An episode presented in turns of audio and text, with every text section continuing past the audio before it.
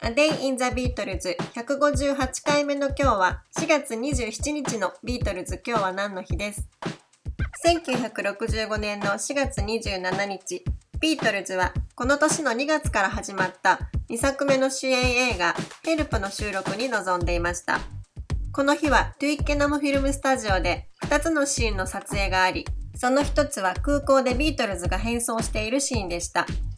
ジョンがおばあちゃんのような丸メガネをかけて、髭と髪を長く伸ばし、その車椅子に乗ったジョンを、髭面で長髪のジョージが押し、ポールとリンゴもメガネをかけたり髭を生やしたりと、お年寄りのイメージの変装をしているのですが、ほんの2、3年後には4人とも実際にこのような姿になってしまっているので、ちょっと不思議な気分になってしまいます。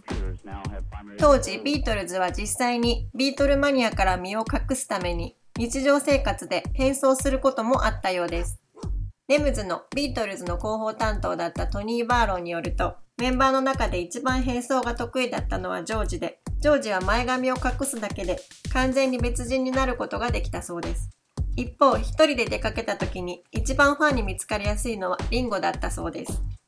ポールはベビーフェイスを隠すためにサングラスを愛用していて、実際にメガネをかけているとあまり気づかれることもなかったそうです。